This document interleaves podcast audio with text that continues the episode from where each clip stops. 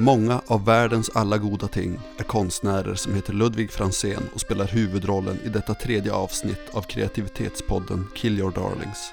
Vi ska strax störta ner i skaparandans färgglada spiral och landa i Ludvigs ateljé i centrala Ume där det här avsnittet spelades in en mörk och framförallt mysig februarikväll. Jag som pratat och pratar och kommer fortsätta prata ett litet tag till heter Johan Selstedt. Jag producerar den här podcasten i samarbete med mediehuset VK Media, företagsinkubatorn Expression Umeå, PR och kommunikationsbyrån Henson och en av Umeås mest gömda skatter, Evermind Design. Varsågoda. You know, you hear very frequently people say things like everyone's creative. What is it that's special about the human brain that allows creativity to happen? Kreativitet handlar om att tänka två saker samtidigt samtidigt tidigare. Creative people are really different than non-creative.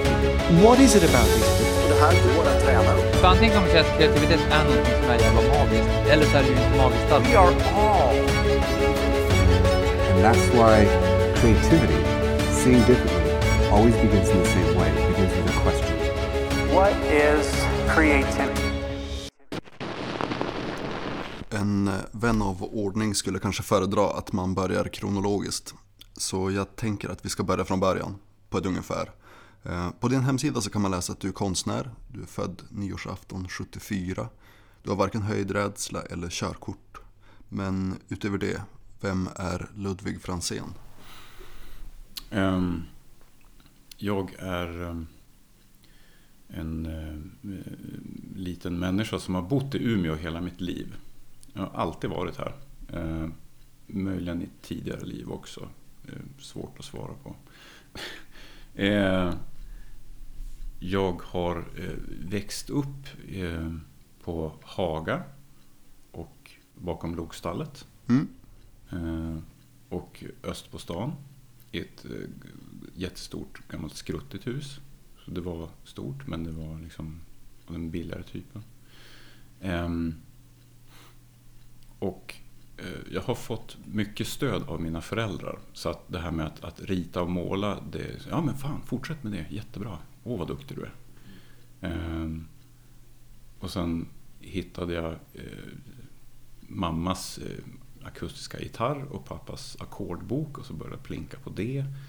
Eh, och sen så får man kompisar så eh, lär man sig saker om eh, till exempel att man kan eh, ha roligt med en videokamera. Man går ut på ett skrotupplag och så filmar man det. Ehm, alla möjliga saker. Eh, så att eh, jag har nog redan tidigt fått idén om att ehm, det här med att försöka hitta på saker och skapa saker eh, är någonting som eh, jag både har någon sorts fått någon idé om hur, hur man går tillväga. Eh, och att det är någonting som jag tycker är väldigt roligt. Så roligt så att man till och med står ut flera år att, att få väldigt lite betalt för det känslan av mening är väldigt stark. Och sen när man faktiskt får eh, skäligt betalt för sin arbetsinsats så blir man chockad och alldeles varm i kroppen. Ungefär så. Ungefär så. Och nu sitter vi här. Ehm, jag såg ett inslag i SVTs program Sverige där din konst beskrevs som wasteland-konst. I den bemärkelse att den ofta porträtterar så här förfallna objekt och byggnader. Saker som tiden har fått göra lite ja, man kantstötta, typ. Hur skulle du beskriva din konst? Eh, som att det jag gör när jag gör bilder är att jag eh, försöker hitta ledigt utrymme. Eh, eller försöker skapa utrymme som inte fanns där tidigare. Ehm, som om känslan av min omvärld är att den eh, överallt där man ser är det redan upptaget. Eh, Alla platser och gator och ytor är avsedda för någonting. Det finns ett syfte med att det är ett särskilt hörn här. En lastbrygga eller en bakgård eller en parkering. Ehm, och eh, det kommer nog också från tidiga upplevelser som man sen eh, har låtits eh, växa abnormt och som jag sen har fått för mig att det, det här kan man göra ett yrke av. göra bilder av sådana platser. Eh, som till exempel eh, ödegårdar eller övergivna hus. Eh, där det inte just för ögonblicket är bestämt vad platsen är till för. Att platsen har förlorat sitt tidigare syfte och innan den har fått ett nytt. Eh, och så kommer jag dit ensam eller tillsammans med kompisar. Och det finns ingen annan som kan förklara. Det här är en sån här plats. Det är, såna här saker gör man här. Mm. Eh, utan vi kan hitta på vad det har varit till för och vad man kan använda det till just då. Okej. Så att det är inte så mycket kanske... Jag, måste ju som uppskatta att de använder ordet wasteland i programmet. Eh, men då missar de att det finns, det finns ett svenskt ord som är ganska sällsynt som heter ruderatmark. Aldrig hört. Min kompis David som hittade det. Och det är alltså att liksom, mark som är förmodligen används till så industriella eh, funktioner. Mm. Så att den liksom är helt oanvändbar till någonting annat. Inte att den är förgiftad men att den är som eh, den går inte att odla på och det är för bökigt att hålla på och städa upp där. Och försöka göra ordning på. Så att det är bara så här förbrukad yta. Mm. Ruderatmark. Och sen att mina bilder tycker jag väl inte att de är så himla eh, postapokalyptiska. Även om jag också förstås blir liksom smickrad av den tanken. Eh, det mesta jag har gjort är väl kanske att det är, man ser vad det föreställer för jag målar ganska realistiskt. Eh, och sen bara att jag har tagit bort vissa saker som alla människor och djur och skyltar med text och trafik och sådär. Mm. Okej. För jag fick en eh, teori när jag kollade igenom vad du har gjort och vad du har målat. Eh, På ett sätt så känns det ju väldigt uppfriskande. För man kan ju tycka att konst, eller åtminstone en viss portion av den, generellt handlar ganska mycket om att försköna saker Mm. eh, lite grann. Och då känns det ju uppfriskande med sådana här typer av porträtteringar, eller vad man ska säga. Det känns ju som att det finns något mer ärligt i det på något sätt. Eh, ja, nu tappar jag bort mig lite grann. Konst behöver ju såklart inte alltid vara ärlig. Ehm, men ja, är det någonting som du reflekterat kring? Det känns som att du kan få se någonting annat än det du väntar dig. Nu, så här, nu ska vi titta på konstbilder. Ja, ja men precis. Ehm, men då har det kanske inte så mycket med ärlighet att göra. För dig i alla fall. Utan det är snarare en, en lockelse. Eller vad man ska säga. Ja, så jag försöker ju hitta på eh, så mycket jag kan. Eh, det där med ärlighet är onekligen viktigt. Mm. Men kanske inte för en konstnär. Nej. Eh, det är mer som att det kan, jag kan ju också se en lockelse i så här dokumentära ärenden. Att nu ska jag försöka fånga eh, någonting som just har passerat och försvunnit. Och innan det, innan det är borta, uppslukat av det förflutnas dimmor, så sparar jag det och tar reda på så mycket jag kan om det. Och eh, sånt arbete kan bli konst. Men, eh, men kanske mer att det är ett eh, det är någon sorts bevarandearbete eh, som i högre grad tjänar andra syften. Medan konst är liksom att ehm, men ungefär som skön, den skönlitterära principen om eh, någonting upplevt, någonting snott, någonting påhittat. Mm. Ehm, men sen är det också det att, att spendera hela sitt liv i Umeå som, eh, som jag gärna tror naturligtvis att det är någonting speciellt med. Mm. Liksom att försöka motivera att, att stanna kvar här. Eh, Umeå till exempel är en ganska välstädad stad. Det är ganska prydligt här. Vi är ganska snabba på att, att riva ner och, och forsla bort sånt som vi tycker är lite för gammalt eller missprydande eller att det saknar en funktion. Och oj, då går det undan. Liksom. Ja. ja, men det kan du nog ha rätt i. Och jag tänker att då är det ju en väldig tur och ynnest att vi har dig som kan föreviga den sidan av stan. Um, men jag är nyfiken på om du jobbar med något, eller dålig fråga. Vi, vi säger så här istället. Vad eh, jobbar du med just nu? Ja, um, jag, har en, jag har en tendens att uh, göra serier av bilder. Så att jag kommer på en viss typ av idé. Åh, oh, det här var roligt. Det här vill jag göra mer av. Och sen gör jag en rad bilder som utgår från den idén. Eh, och så försöker jag faktiskt jobba snabbt. Eh, inte alltid jag är så himla duktig på det. Men jag försöker liksom hinna göra så många bilder som möjligt från den innan det känns som att, jag, att det börjar gå trögt eller att jag har eh, liksom skrapat ur botten av tunnan. Och då blir jag tvungen att hitta en ny idé. Så det jag gör just nu är dels en kombination av eh, erfarenheterna av att, att vrida och vända på den här idén som jag haft tidigare av eh, platser som skulle kunna vara välbekanta men som jag med små förändringar har gjort främmande. Mm. Och en eh, särskild arbets, arbetsmetod för att kunna Eh, producera målade bilder fort. Så tidigare har jag gjort mycket målningar i akryl och i akvarell. Eh, I mer eller mindre naturliga färger. Men här och var under min eh, bana när jag har försökt mig på olika saker så har jag också testat med en begränsad färgskala. Och det försöker jag utnyttja nu. Så nu använder jag bara gult, orange och mörkbrun. Eh, och dessutom eh, begränsar motivvalen lite grann. Och tänker att det här Eh, skulle kunna bli en egen serie av bilder. En svit som kan bli ganska lång. Mm. Så det är det jag inriktar, på, inriktar mig på nu. Med det jag kallar för orange-gula bilder. Okay. Jag har gjort två utställningar med sådana bilder. Och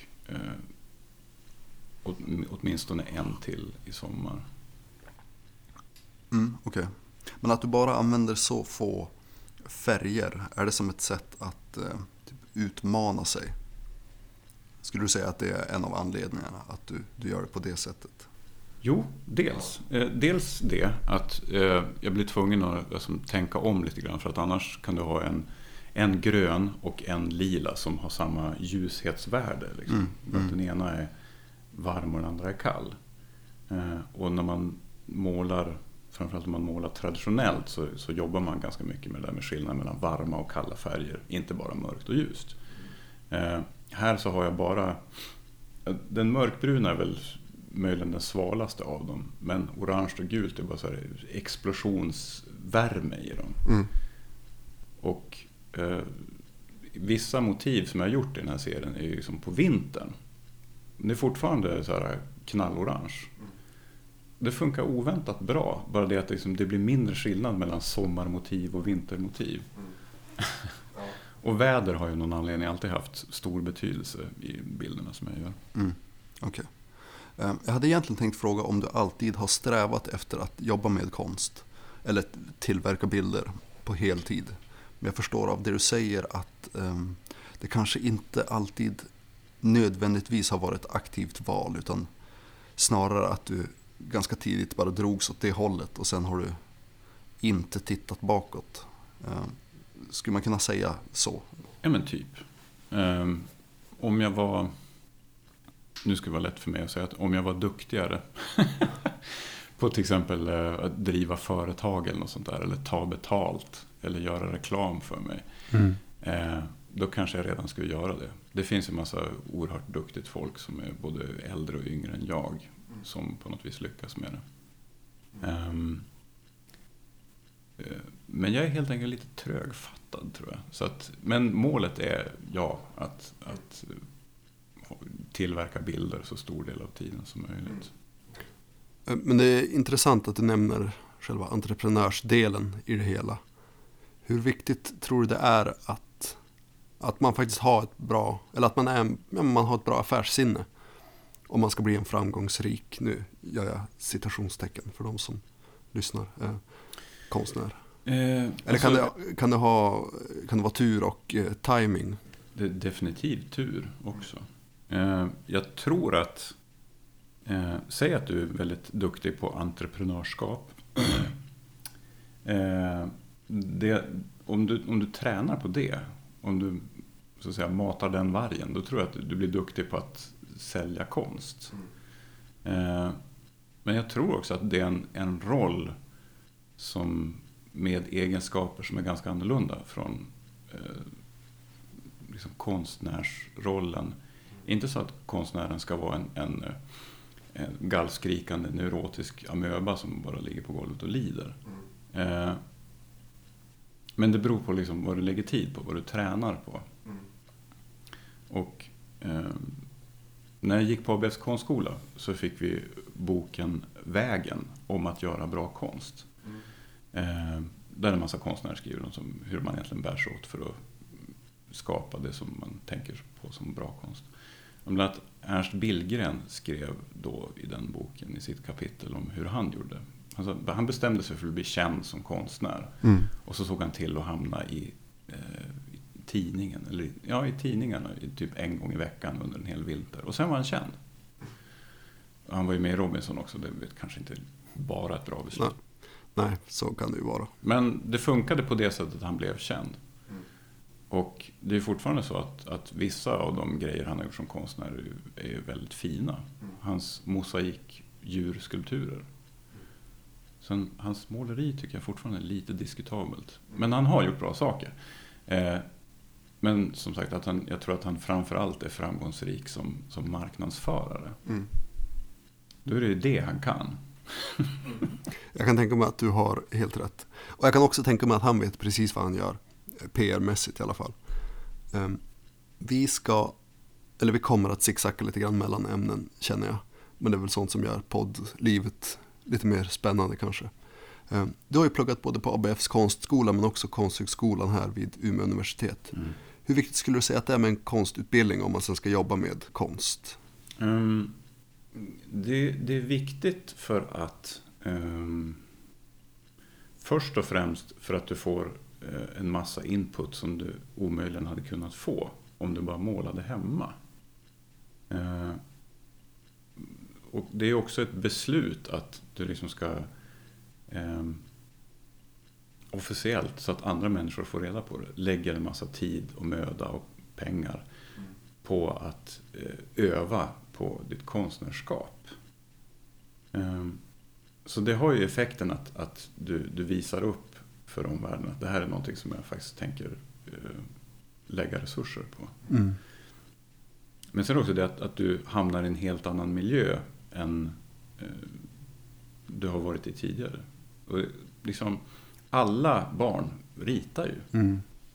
Precis samtliga. Och de allra flesta slutar vid någon tidpunkt när det eh, blir för svårt av olika anledningar. Att man börjar ställa krav på sig som är svåra att uppfylla.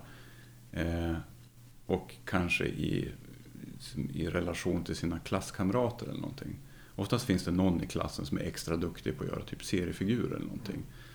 Och så vinner den. Liksom. Och, och man själv är jätteduktig på skuggningar men inte kan rita, vet jag, eh, Bumbibjörnen eller Punisher eller någonting. Så har man inte någonting att komma med för de kan i sitt verkställande bli klara så mycket fortare. Ja, Liksom. okej. Eh, Men jag hittade ju något sätt att fortsätta. Att jag, liksom, jag upplevde någon sorts belöning av att, eh, av att lyckas med en teckning. Och som sagt stöd från mamma och pappa. Liksom. Eh, så Men det här är fan någonting jag vill testa igen. Undrar vad mer man kan göra med pennor och kritor och vattenfärg och sådär. Eh, och så, eh, det vi hade hemma var ju framförallt så, små pocketböcker från eh, 70-talet om olika konstnärer. impressionismen eller någonting sånt där. Ehm, och en stor hög med vykort som, som mina föräldrar hade köpt när de liksom på semester eller någonting. Mamma gillar Magritte väldigt mycket. Till exempel, och, det är ju jättehäftiga bilder. De är, Magrittes bilder är också så alldeles tysta, inga människor, åtminstone inga individer. Kanske kroppar, men det är inte liksom människor som vi. Eh, ofta bara tysta rum. Så att redan tidigt, ah, tystnad, det är bra grejer. Men sen när jag började på ABS konstskola eller innan det så gick jag faktiskt en oljemålningskurs en höst på eh, eh, jag, tror ABFs ku- ku- kursverksamhet. Liksom. Eh, och kanske inte lärde mig så jättemycket, men jag fick tid och anledning att hålla på. Och så, hmm, okej, vad, vad mer kan man göra? Ja, det finns den här konstskolan som är liksom en förberedande utbildning med sikte på högre studier. Så eh, kan, vill jag gå konsthögskolan? Så, ja, vill jag väl. Jag, är- jag är duktig faktiskt. Eh, och så började jag på ABF. Eh, och då får man lära sig en hel drös med grejer som man inte hade tänkt sig. Och eh, vissa var ju helt olidliga. Eh, som till exempel att det var modellteckning varje fredag. Då ska du stå i sex timmar och rita med kol som är omöjligt att göra fina, rena teckningar med. Utan det blir alltid kladdigt och du får liksom kolpulver i hela dig. Eh, och du får göra liksom hundra teckningar. Eh, det, är som, det är som ett träningspass. Just för det här eh, förhållandet mellan ögat och hjärnan och handen. Liksom, vad du tror att du ser av motivet och vad du egentligen ser och att du ska träna på liksom, att överföra det så filterlöst som möjligt. Eh, och det där att, att gå på en, en att gå till jobbet, att gå till sin utbildning och vara där. Ehm, sex, sju eller tolv timmar varje dag. Eh, och ägna sig åt bildskapande och skulptur och grafik och skrintryck och sådär. Det var eh, makalöst bra. Mm. Alltså framför allt att jag får göra saker som man inte hade tänkt att man skulle göra. Jag, jag ska bara måla så jag behöver inte lära mig någonting av det där. Jo men du ska göra det. Va? Jaha, okej. Ehm, för ditt skapande gagnas ju av att du får testa saker som du inte har gjort förut. Mm. Naturligtvis. Ja, jag förstår. Ehm, Och det känns ju också som att, nu har ju inte jag gått eh, konsthögskola, men min bild av det, no, no pun intended, ehm, det är att det spelar en ganska viktig roll i det att man får, eh, ja men man får nästan ha det som ett jobb.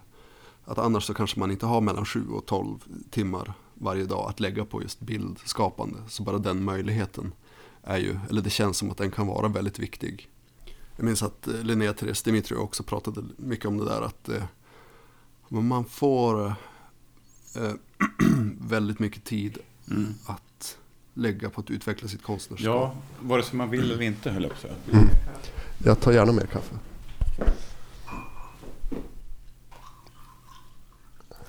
Tack.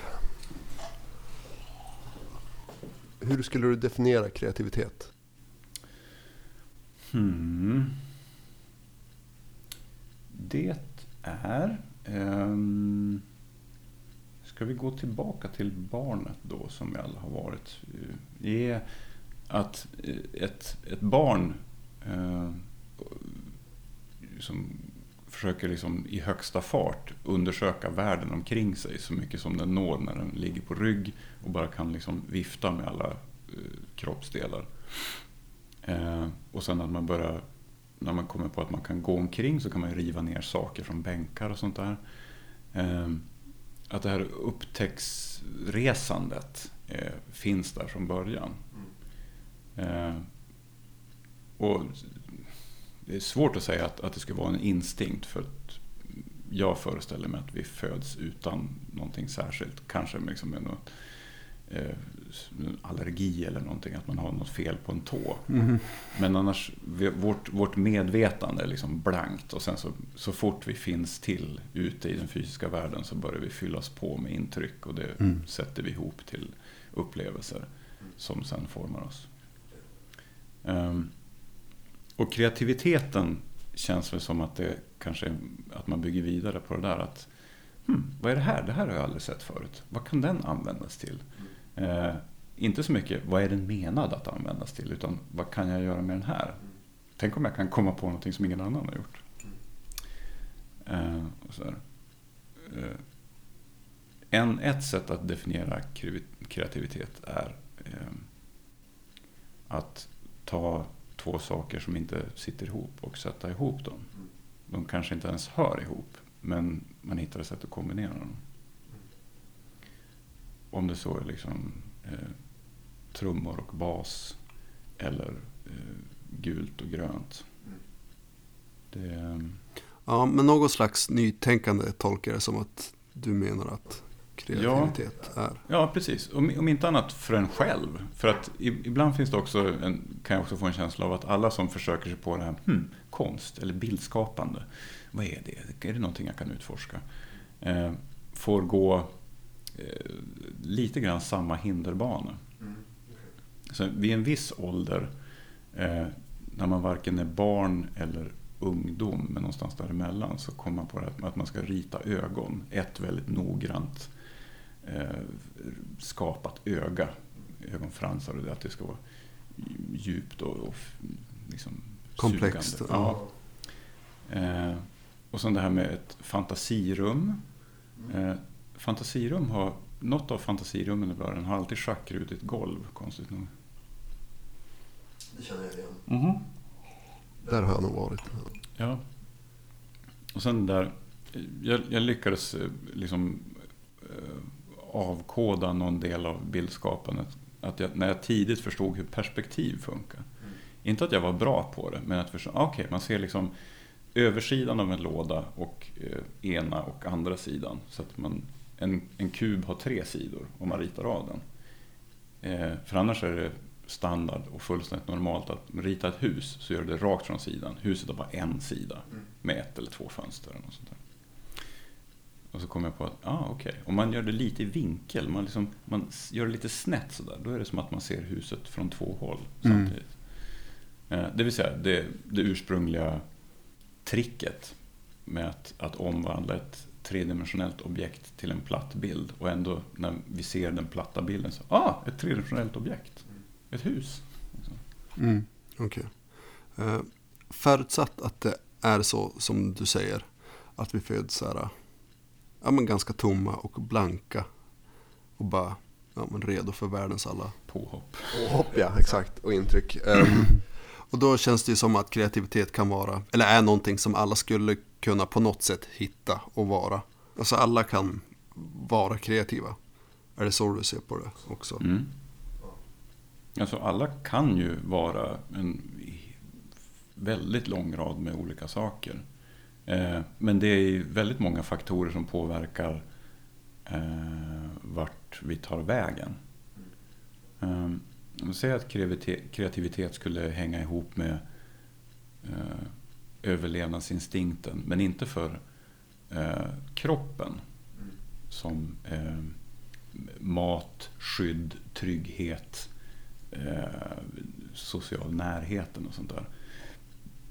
Utan kanske för det, det här liksom rastlösa sinnet som hela tiden undrar, okej, vi har allt det här och det är jättebra, men vad finns utanför det här?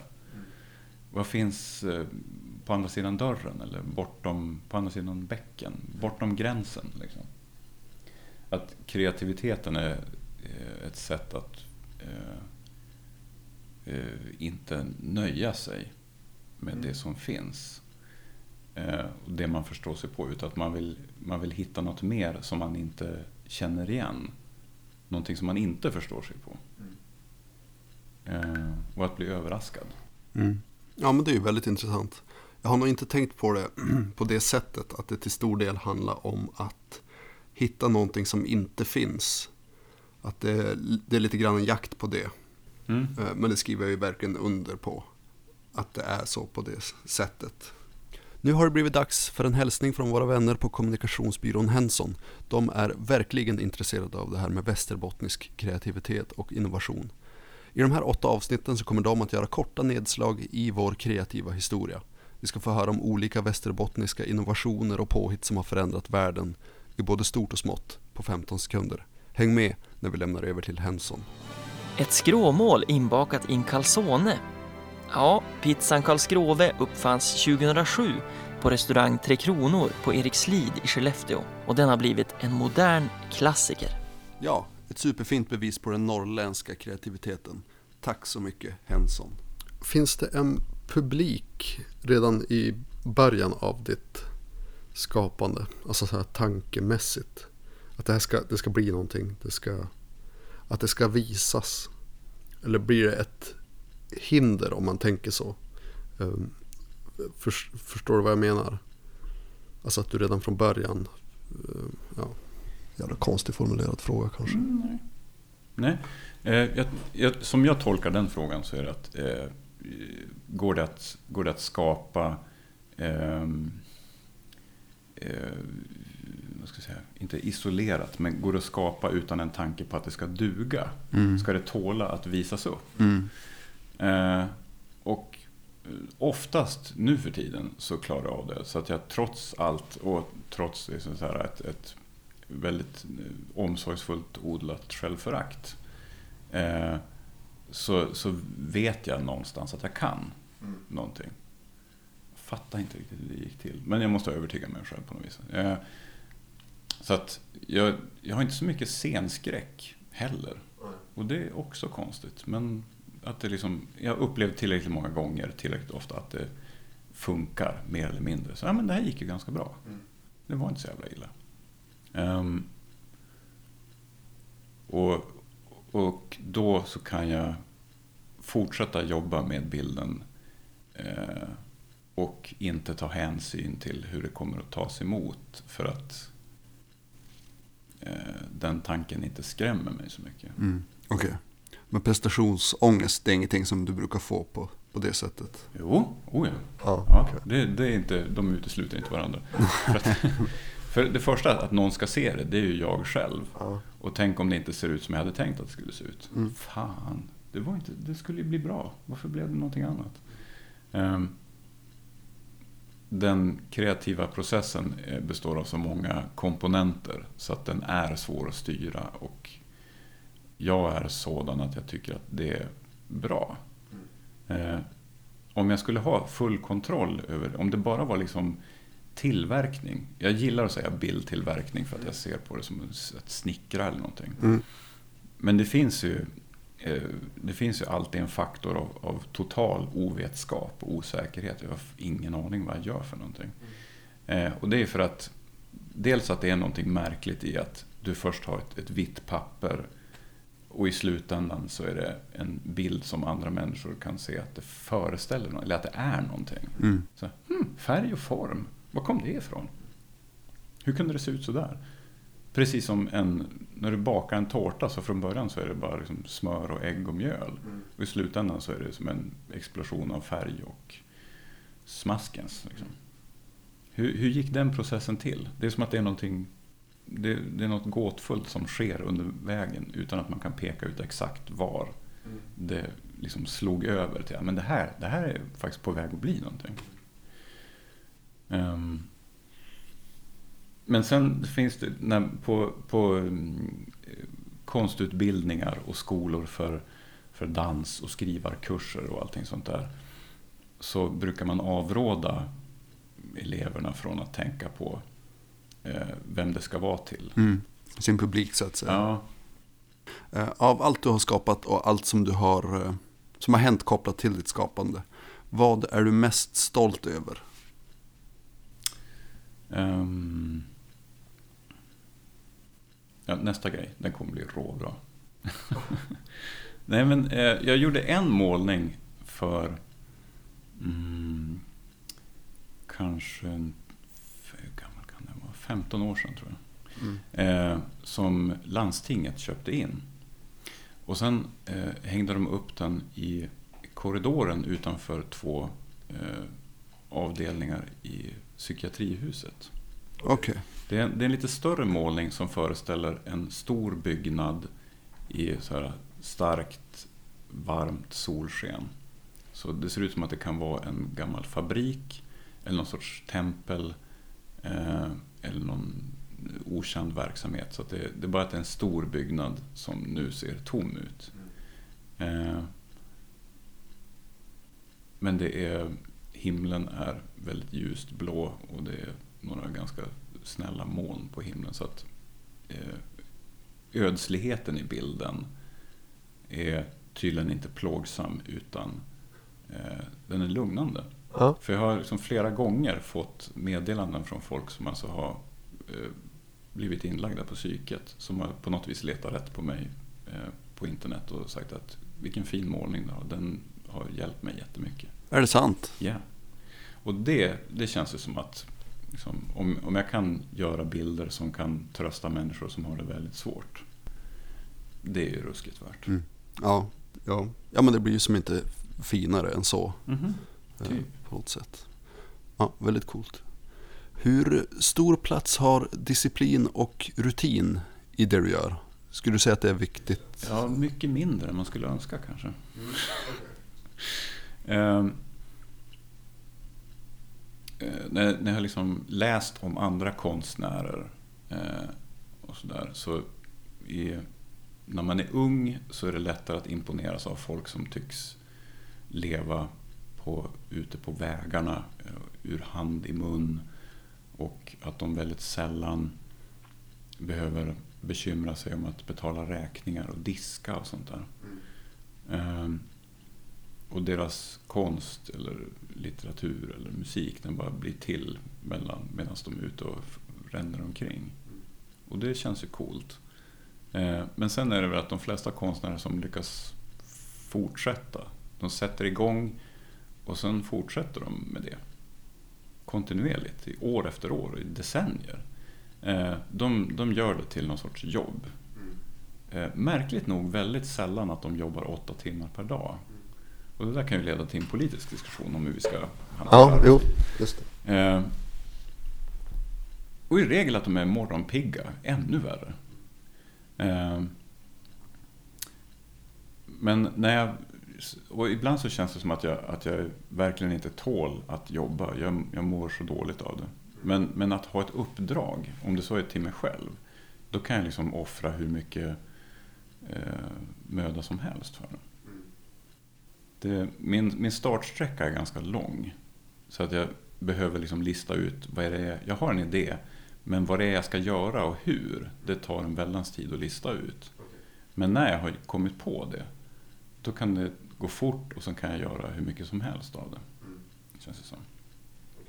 Så disciplinen är kanske just det här att, ehm, att fortsätta med det trots att det känns motigt. Eh, att hålla liv i idén och säga att det kommer att bli bra även om det är trögt nu. Ehm, men jag kan ju absolut önska att det ska vara mer disciplin att göra som lagom mycket varje dag. Eller varje vardag. Eh, och sen när man är ledig så är man ledig. Eh, rutinen då? Ser den alltid likadan ut i, eh, i processen, så att säga? Mm. Det känns som att jag är för... Det är jag lite blind för. Det är för nära för att jag ska kunna avgöra. Så att gärna att någon, någon forskare kan komma hit och ha en labbrock på sig och ett, Mm. ett, clipboard och liksom stå och göra noteringar. Så här, hur lång tid tog det där momentet? Så där. Men de här orangegula målningarna som jag gör nu. Eh, det är nog första gången som jag har liksom tänkt att okej, nu har jag en fastställd arbetsmetod. Den går till så här och den har liksom fastlagda moment. Och så följer jag den proceduren gång efter gång. Eh, och på det sättet kan jag producera många bilder istället för en enda stor. Ehm, och ehm, den... Men annars då- är det mycket, förlåt att jag av- avbryter. Jag tappar bort mig hela tiden. Eh, Men annars är det mycket mer... eh, Jo, ju precis.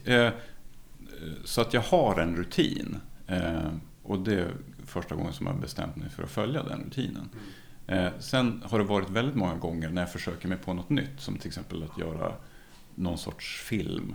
Eller kanske till och med animation. Eh, Eller måla på ett annorlunda sätt. Att hitta nya sätt att få färgen på duken. Och då blir det så himla mycket tid som går åt till experiment och att prova ut metoder. Och att eh, det där är ju för att jag har tänkt att, eh, inte tänkt, jag har känt att jag vill hitta nya arbetsmetoder hela tiden. Eh, så varje dag eller varje månad vill jag uppfinna en ny, ny typ av hjul. Ja, ja, men jag fattar. Men man kanske kan säga då att rutinen är att inte begränsa sig till så många rutiner. Eh, Ja, eller Jag att, vet inte om det lät flummigt. Men... ja. Det gjorde det. Nej, men, eh, det, det, är, det är bra att, att hitta en rutin. Alltså, som det här att jag hittar en idé för att göra till exempel Umeåbilder. med Det är vackert väder men inga människor och hål i gatorna och så. här. Eh, och sen så kör jag på det tills jag har mjölkat den idén tills den känns som att den är tom.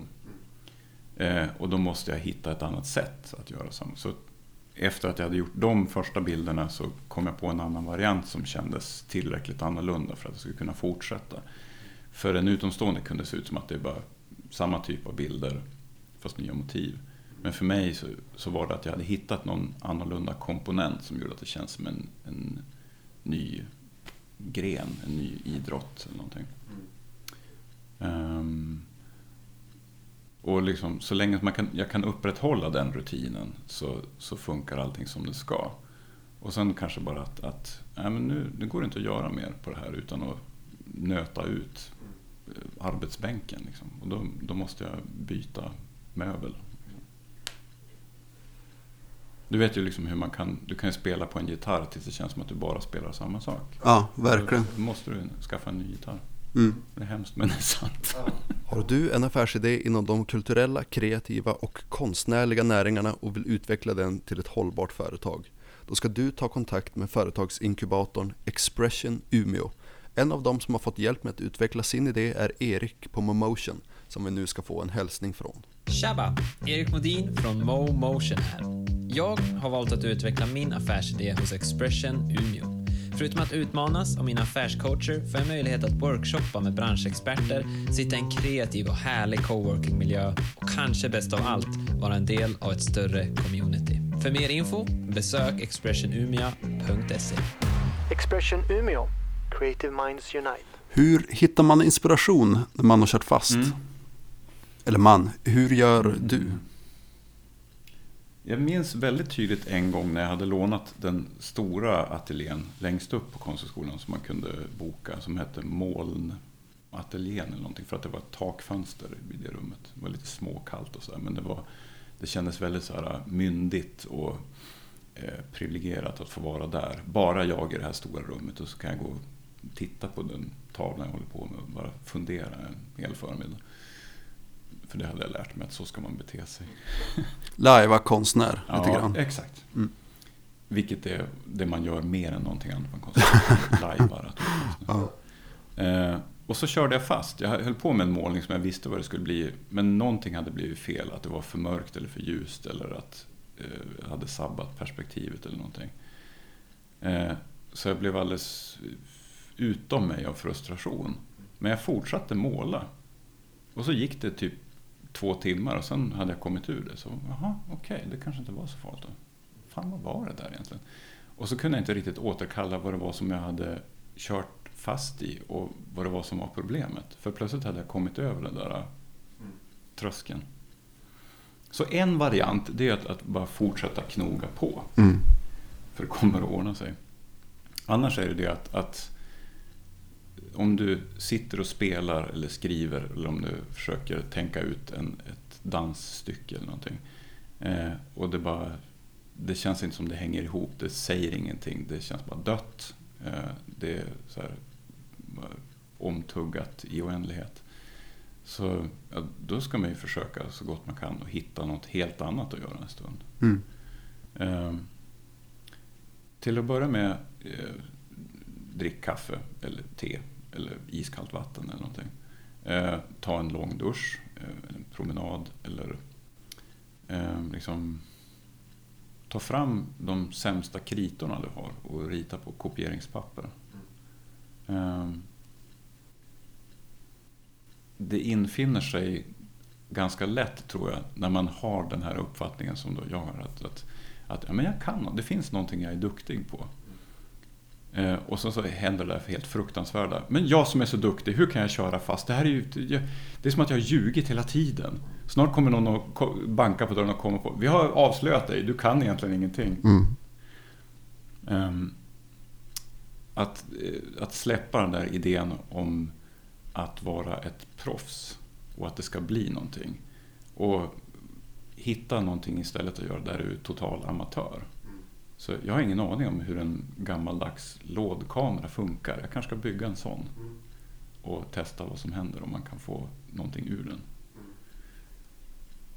Liksom, om det handlar om att göra musik så, så leta rätt på någon så här helt vansinnig plugin som förstör ljudet. Mm. Ja, den gamla klassikern. Nej, men när, när du kör fast så liksom om, eh, om du inte är kissnödig så behöver du inte gå på toa så då kan du gå och göra någonting annat istället. Liksom. Eh, det, finns, det finns andra eh, konstnärer och författare som beskriver det som att de har någon sorts eh, reporterroll. De bara går runt och samlar in material. Så att de, de bara suger i sig och liksom slukar allt de hittar. Och sen så går de hem till, liksom, till sitt kontor eller till sin ateljé och så bara spyr ut allting. Binge and purge. Ehm, och eh, den där växlingen med att vara ensam i sitt skapande och att vara ute i världen och umgås med andra människor. Eh, varken delar eller det andra är liksom idealet utan det är växlingen däremellan som är grejen. Ehm, så liksom, om, du, om, du kört, om du har kört fast då måste du gräva dig loss. Mm. Och gör det bokstavligen. Liksom. Eh, gör någonting med kroppen. Klättra upp på ett tak eller spring eller skotta snö. Eh, Nu känns det ju löjligt eller kanske till och med pubertalt att prata om idoler.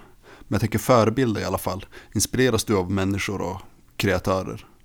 Finns det någon särskild som du ser upp till, som du tycker kanske gör bra saker och som du förundras av? Sådär, över. Alltså, jag märker att jag lyssnar på din fråga och sen försöker jag komma på ett bra svar och sen så pratar jag och under, medan jag pratar så kommer jag in på någonting annat. Nej, men det är väl bara härligt. Ja. För grejen med det där är att, liksom, att jag tror att man kan finna inspiration i allting. Mm. Eh, men, eh, fram, men framförallt att inspiration kan finnas var som helst. Eh, men det är inte allting som inspirerar en, kanske just därför att det finns mycket omkring oss i ljud och bild och textform som eh, kan kännas som att det här har jag sett förut. Varför kommer det bara mer av det? Eh, men man kan bli överraskad och se någonting som man inte hade väntat sig. Och då i regel så liksom, känner man tvungen att samla på det. Liksom, att fånga den eh, tanken. Liksom. Och sen att eh, liksom, Star Wars-filmerna, som, där den första gjordes liksom, typ i ett garage med så kackiga, enkla medel som möjligt. Eh, och den här idén, att, eller framförallt när jag senare i livet har undersökt, okej, men hur gick det till när, när den här filmen gjordes eller när den där skivan spelades in? Som hur, hur enkla omständigheter det var från början och i slutändan så har det ändå blivit någonting som vi inte kan liksom, förklara för det känns liksom, som att allting har verkligen klaffat och det har blivit fantastiskt slut. Från början så var det verkligen bara skräp. Um, och när man börjar söka efter, eh, eller man råkar på förebild, man hittar någon som imponerar på en. Som sjunger eller spelar eller målar. Så, så, så dyker de upp i ens värld i regel när de har hållit på i så här 10, 15, 20 år. Eller mer. Eh, och man förstår inte hur de kan vara så fulla och så imponerande idéer. Eh, det verkar som att de har liksom... Jag hittar en, en konstnär som, som eh, har gjort samma sak i 40 år och det ser helt fantastiskt ut. Det har säkert varit så hela tiden. Han gjorde säkert så när han var liten också. och så får man se hans barndomsteckningar och de ser förfärliga ut. Ja, ja exakt. Ehm, Det finns till exempel eh, Roy Friberg, en, en svensk målare som, och tecknare, man ska kalla det, som dog för några år sedan. Ehm, som gjorde stora, och hans, hans bilder, det är verkligen wasteland-miljöer. Eh, Stora ödsliga landskap fulla av skräp. Eh, och extremt eh, vackra för mig. De allra flesta idoler jag har, de gör liksom någonting som jag tycker är fantastiskt och någonting som bara är helt ointressant. Ja. Ja, men jag tror att det är nyttigt i alla fall att Ja. hi- hitta att, att även de eh, mästarna har gjort eh, skrot liksom, som bara är fult.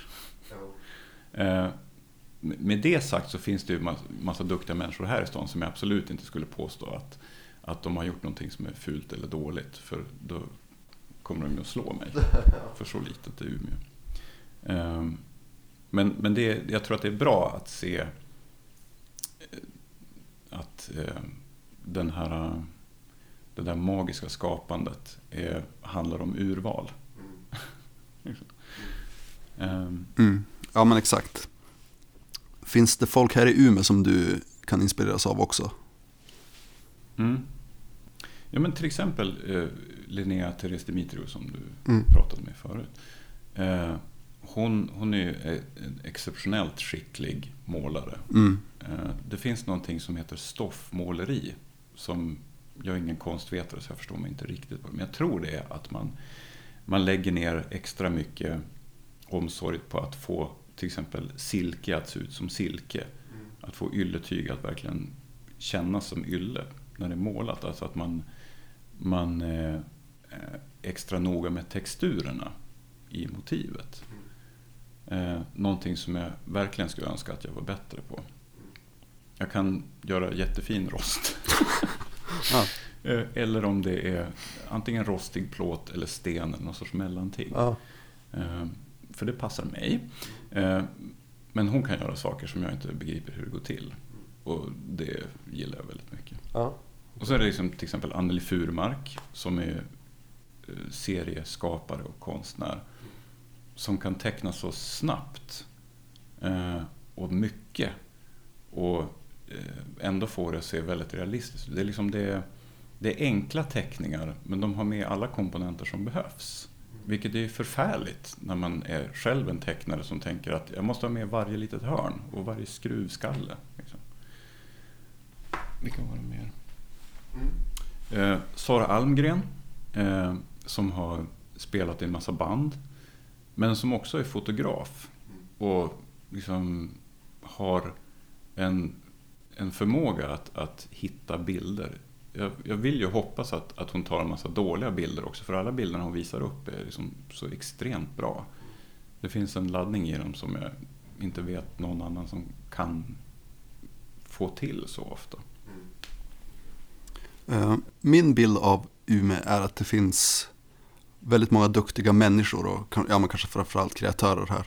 Eh, Och att det här är någonting som jag pratar med flera personer om och gäster. Eh, Tror du att det finns någonting speciellt med eh, ja, jag vet inte, förutsättningarna i Mm. stan som gör att det är lättare att lyckas med kreativt arbete och skapande här? Mm.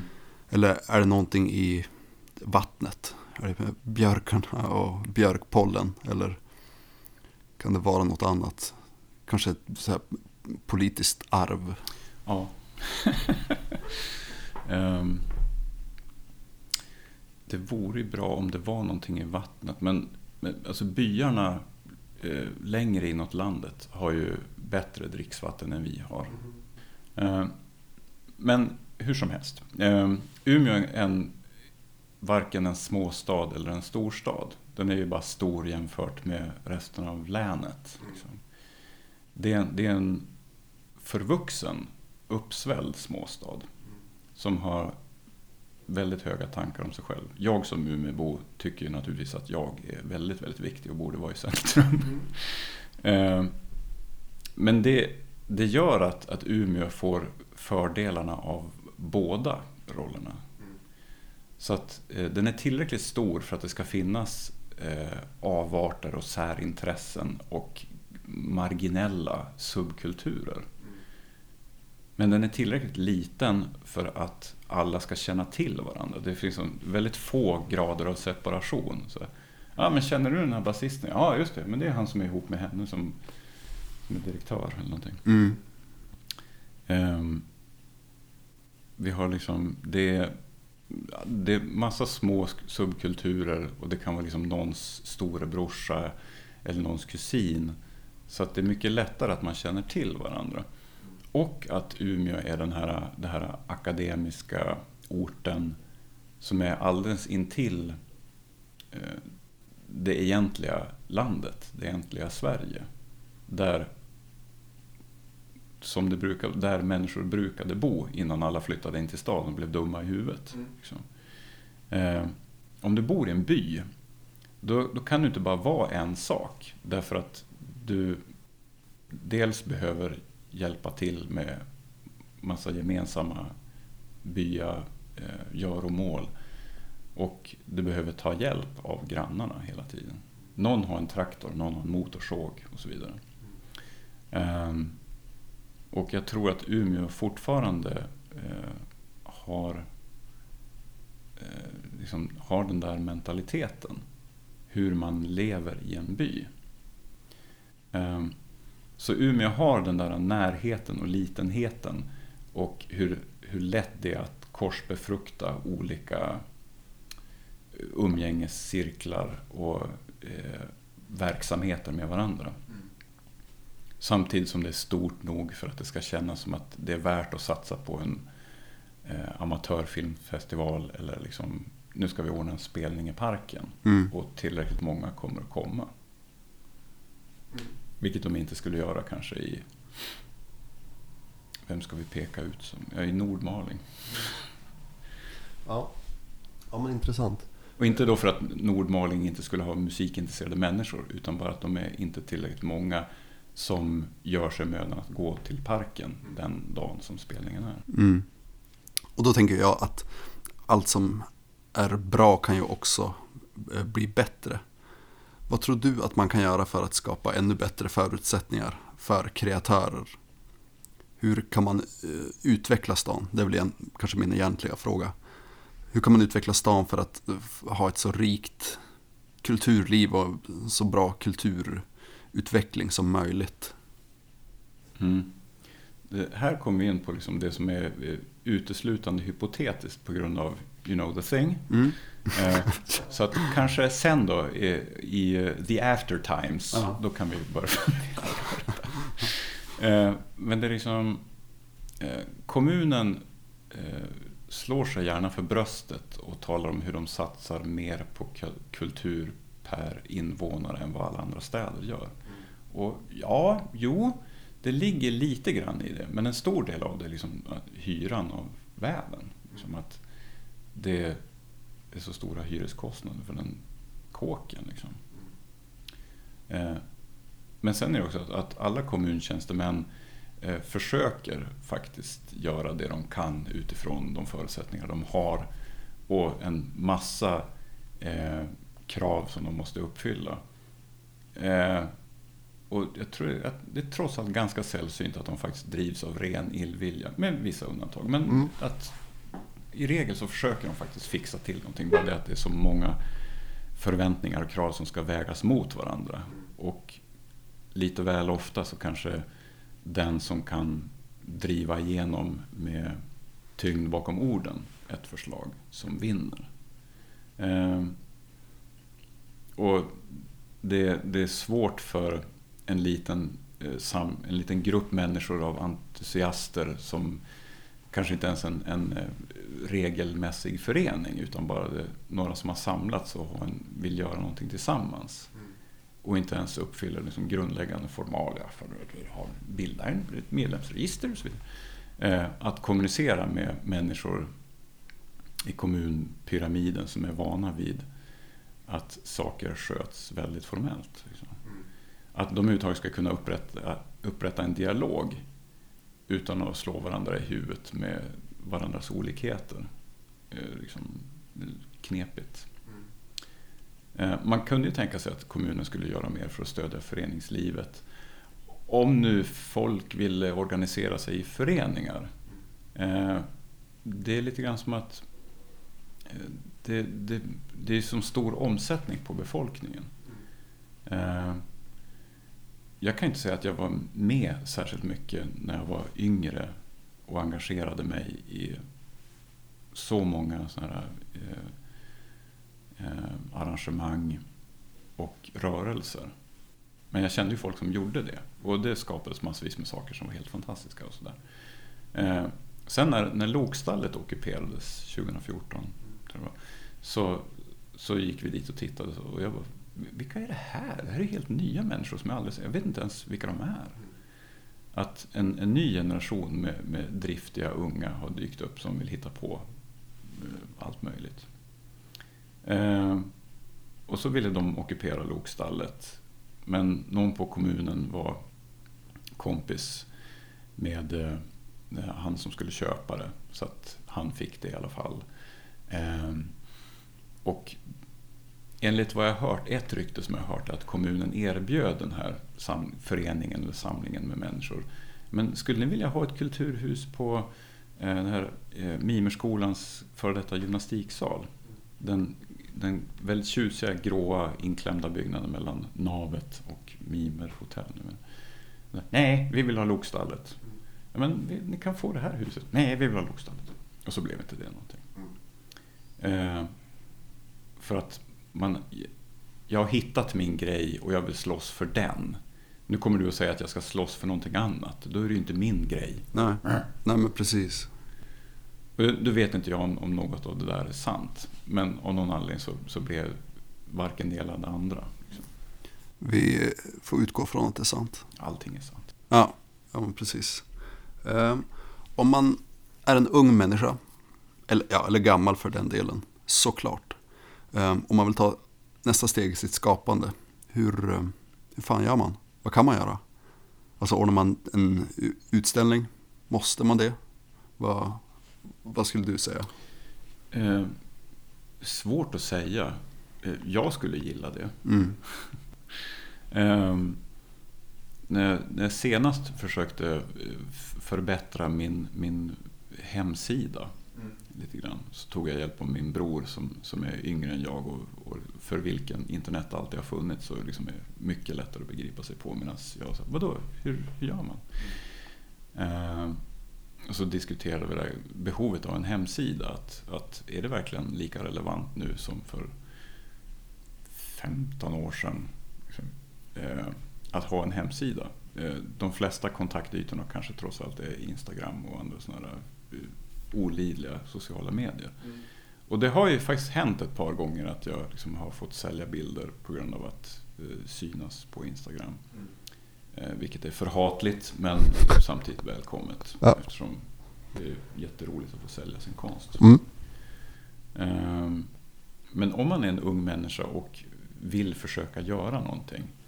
Eh, om det är att, att bara skapa uppmärksamhet eller om det är att, att faktiskt skriva någonting eller sjunga någonting. Så det, eh, om, du kan, om du kan göra, förpacka det i en del av det i någon sorts portionsformat så att du kan skicka det till någon annan. Eller visa upp det för någon annan. Du behöver inte ge dem allt, men ge dem en bit. Så här, vad tycker du om det här? Eh, jag har gjort en grej. Och så visar man upp den. Eh, det är ju bästa grejen. Och om de inte förstår så är det ju för att de är dumma i huvudet. För din sak är ju fantastisk. Mm. Eh, den kanske kommer att vara mer fantastisk sen när du har hittat andra sätt att göra den. Men den är, det, är ju, du har ju gjort någonting som inte fanns där innan. Eh, skicka ut i världen på alla sätt du kom på. Posta det till TV. Fuck them, you know. Mm. Ja. Eh, du nämnde ju tidigare, särskilt med det som du håller på med nu, där du har begränsat dig till tre färger, att det är ett sätt att utmana sig själv. Skulle du säga att du gör någonting annat också aktivt då, för att försöka utvecklas och bli bättre? Eh, ja, eh, förutom det här med att, att eh, skapa konst, eller, eh, rita, måla, tillverka bilder på så många olika sätt som möjligt. Så finns det här att, att försöka sätta ord på det man gör. Mm. Att prata och skriva om sin konst. För att kanske underlätta för andra att ta den till sig. Okej, okay, men vad, vad, är det här? Vad, vad handlar det om? Vad är själva grejen? Och det har jag gjort ganska länge så att jag har vridit och vänt på det och hittat olika sätt att förklara. Ehm, det är nog mer eller mindre samma sak men jag, jag hittar nya vinklar på det så att jag kan använda annorlunda ord. Mm. Och det försöker jag träna på och Eh, det var en av de saker som som jag blev förvånad av att det inte efterfrågades mer när jag gick på Konsthögskolan. Jag tror att sen, sen jag gick ut så har det ställts lite större krav på studenterna trots allt. Eh, men att vi hade en ateljérunda och så gick vi runt och tittade i varandras rum. Så, ja, vad håller du på med? Ja, den här veckan har jag gjort det här. Och så var det någon som sa, jag vill inte prata om mina målningar. Och så var det bara okej. Så vadå, ska, ska du inte kräva att han förklarar vad han gör för någonting? Det här är ju liksom det är ju en utbildningslokal. Man måste ju kunna liksom ge någon sorts presentation, men det krävdes inte. Eh, och fortfarande kan jag ibland tycka att, jag skulle inte säga att jag är, eh, att jag är bäst på det, men jag vet att jag tränar på det. Och jag vet inte säkert att alla mina kollegor tränar så mycket på det. Eh, för att, att prata om konst, eller att sätta ord på vad som är grejen, behöver inte handla om att stapla referenser eller liksom använda akademiskt språk för att vinna gehör hos de som är ovanför en i statusstegen. Utan det skulle snarare kunna handla om att människor som, eh, som inte har sett lika mycket konst och som slipper bry sig om alla märkligheter som skapas i gallerivärlden. Att de skulle säga, jaha, okej, okay, det låter lite intressant, kan du visa något mer? Alltså att, att skapa tillgänglighet.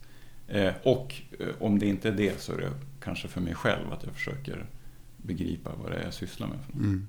Ja, ja, men det låter ju som en skitbra övning att göra. Att försöka hitta och sätta ord på det och ja, som du säger eh, tillgängliggöra det så mycket som möjligt. Ja. Um, jag, eh, jag vet inte om jag skickade den frågan till dig, men det är ändå någonting som jag har tänkt på uh, i alla fall. Så nu, ja men jag, kastar, jag får kasta ur mig det bara och så ser vi vart det landar. Uh, kryptokonst, är det någonting som du har hört talas om? Du skrev det och så... så ja, jag gjorde det. Ja, min första reaktion var, äh, vad är det där för någonting nu då? Så det hade jag inte hört talas om. Nej, okay. Um, och så läste jag om det och så tittade jag på saker och så hmm, no, hmm. Mm. Eh, och kände en, en, eh, en, överhängande risk att jag bara skulle avfärda det för att det är någonting nytt som har tillkommit mm. efter att jag har bestämt mig för hur saker ska fungera. eh, men det man absolut kan säga är ju att konstnärer och kreativa människor har alltid kastat sig över eh, nya metoder att skapa och hantera det som blir skapat. Mm. Eh, ända från eh, liksom när, när kameran blev tillgänglig. när videokameran gick att, blev billig nog att köpa. Mm herregud, när, när internet introducerades på, någon gång på 90-talet och någon kom på den, den slående idén att, att, skapa en, skriva en roman med hypertext. Mm. Vilket ska vara liksom att, att massa ord länkade till andra texter och det blev så här, det var jättekonceptuellt och häftigt på den tiden. Vilket vi nu bara liksom kan himla med ögonen åt. Eh, men konstnärer och kreativa människor är alltid nyfikna på nya arbetsmetoder. För att det känns som att det öppnas ett fält som inte är helt definierat än. Och eh, etablerat. Så här gör vi när vi gör såna här saker. Oh, vad är det här? Vad finns det här? Och det känner vi absolut igen. Eh, tanken att eh, det ska finnas ett, ett utrymme som än så länge inte har något namn kanske kan jag hitta mitt eget utrymme mm. som är liksom mm. Ludviglandet. Men du vågar tänka ändå att, eh, att all utveckling är bra utveckling? Um, jag skulle kunna göra det. Åtminstone på det sättet att utvecklingen är, är oundviklig. Mm. Um, jo, så är det ju. Förändringen är oundviklig utvecklingen den, den kan ju verkligen hoppa fram och tillbaka. Mm. Um, men att det liksom, det var nog kanske en känsla av att det, att det tidigare fanns en eller ett fåtal utvecklingslinjer som det senaste kvartsseklet har liksom multiplicerats. Så att nu finns det liksom eh, 580 olika utvecklingslinjer att följa. Mm. Jag tänker att vi ska börja runda av. Eh, men innan det, vilket är det sämsta rådet som du har fått? När det alltså kommer till skapande och måleri. För det första så är det ganska sällsynt att vara både en bra konstnär och en bra konstlärare. Därför att eh, som konstnär så jobbar du med att, att försöka eh, ta den här diffusa, ofta väldigt oklara eh, idén ur, ut ur ditt huvud och ge den fysisk form, eller då, digital form. Men att få ut den ur huvudet och göra färg och form av den. Eller ljud. Eh, och i det andra fallet så ska du liksom locka fram eh, liksom, du ska in, liksom, sätta igång den processen hos någon annan människa. Eh, och det är ganska svårt att undvika att försöka putta de studenten, eleven, i en riktning där den blir mer lik en själv. Så här, jag tycker att sånt här är viktigt att göra det på det här sättet. Så att du, du borde egentligen testa att göra så här också. Så att eh, ett ateljésamtal som jag hade på Konsthögskolan var med den dåvarande prefekten eh, Anders Kryger. Som eh, då föreställer mig, han var typ i samma ålder som jag är nu. Jag berättade om konstnärer som jag tyckte om och så nämnde jag Roy Friberg och hans ödsliga landskap. Och då sa han att Roy Friberg var en ganska pueril konstnär. Jag tror det betyder att man är omogen. Mm. Och sen så ställde Anders Kryger ut själv då på Bildmuseet. Så hans konstverk var ett, ett, att han hade liksom ställt upp en kamera på stan så folk strömmar fram och tillbaka på gågatan. Eh, och så projicerade han de filmerna på ett stort jävla marmorblock som han hade ställt upp. Så att det liksom reflekterades på den polerade stenen mot väggen. Och det var då så, eh, får man föreställa sig, väldigt mogen konst. Och det var ju skittråkigt.